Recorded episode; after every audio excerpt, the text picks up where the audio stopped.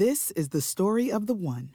As head of maintenance at a concert hall, he knows the show must always go on. That's why he works behind the scenes, ensuring every light is working, the H V A C is humming, and his facility shines. With Grainger's supplies and solutions for every challenge he faces, plus twenty-four seven customer support, his venue never misses a beat. Call quick grainger dot com or just stop by. Grainger, for the ones who get it done.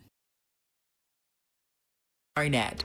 D C's top prosecutor says a local L G B T Q nonprofit was fleeced by its boss. On Wall Street, the Dow is now down ninety-five points. W T O P at two o'clock.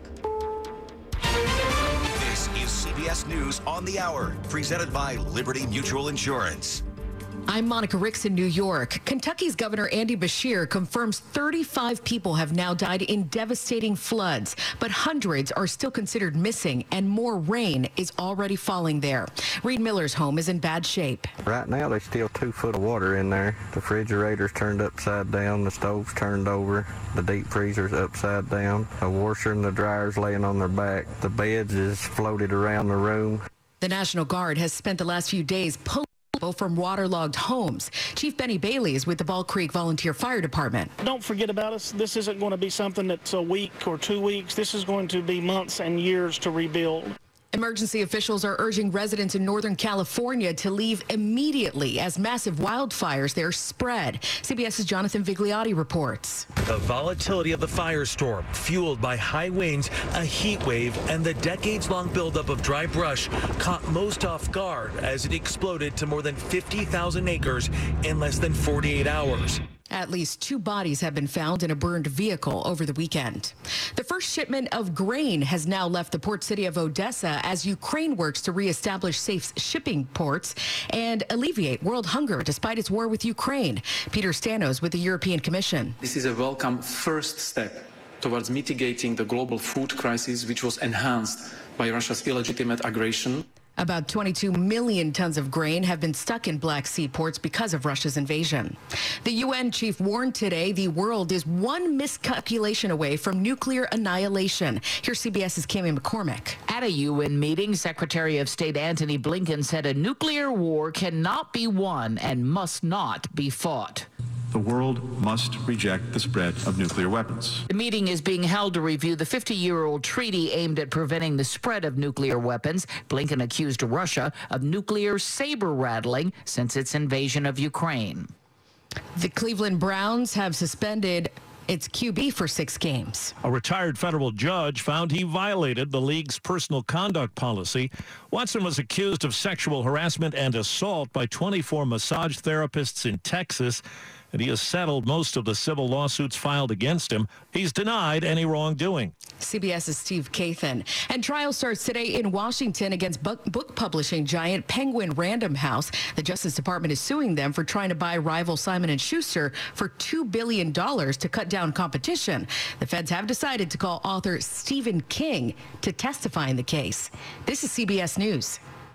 Liberty Mutual customizes your car and home insurance, so you only pay for what you need. Visit liberty mutual dot com to learn more. Good afternoon. It is two oh three, and we are very happy you're with us on this Monday, the first day of August, eighty degrees.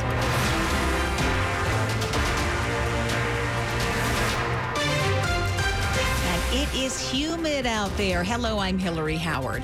Now to our top stories. One of two men arrested back in the spring on charges of impersonating a federal agent has flipped and pleaded guilty. New information in the case also led to a new charge against him. Now forty-year-old Arian Teherzadeh admits he was never a federal law enforcement officer, pleading guilty to conspiracy, a weapons charge, and a count of voyeurism. In a long plea hearing, he admitted he tried to act the part, trying to get close to members of the Secret Service and other federal agencies. He even provided apartments rent-free to some of them, though he never actually paid the rent on them. The voyeurism charge comes because he installed secret cameras at one of the apartments apartments and recorded women having sex. Another man, thirty-six-year-old Haider Ali, is still facing charges in connection with this. Teherzadeh promises to cooperate with the feds. John Doan in W T O P News. A D C nonprofit to help L G B T Q young people has apparently been fleeced by its executive director, who is said to have left the country. And now the city's attorney general plans to hold Ruby Corrado accountable for the problems at Ruby Casa, and will start by freezing the group's financial accounts. Racine, Carl Racine, claims Corrado fled the U S with tens of thousands of dollars and that her workers and vendors haven't been paid. He says Ruby Casa's operations suggest clear patterns of mismanagement, poor oversight, and improperly using D C grants and donations. Meantime, D C health workers say residents with COVID need a fast way to be seen by a doctor and get a prescription to treat the illness. Now the city's teaming up with a telehealth service to do just that. D C Health unveiled plans today to partner with Color Health. It's a telemedicine service that allows patients to log on anywhere, talk with a doctor, and get a prescription for Paxlovid. That's the antiviral drug that targets COVID. The program is free to any D C resident who's eighteen or older and tests positive for the disease. Here's how it works. Sick residents request a telehealth visit, fill out a short questionnaire, and within five to thirty minutes, they're contacted by a healthcare provider. What's more, the service is available seven days a week. Gigi Barnett, W T O P News. There's a new COVID vaccine available to folks in Maryland, and you can get it starting today.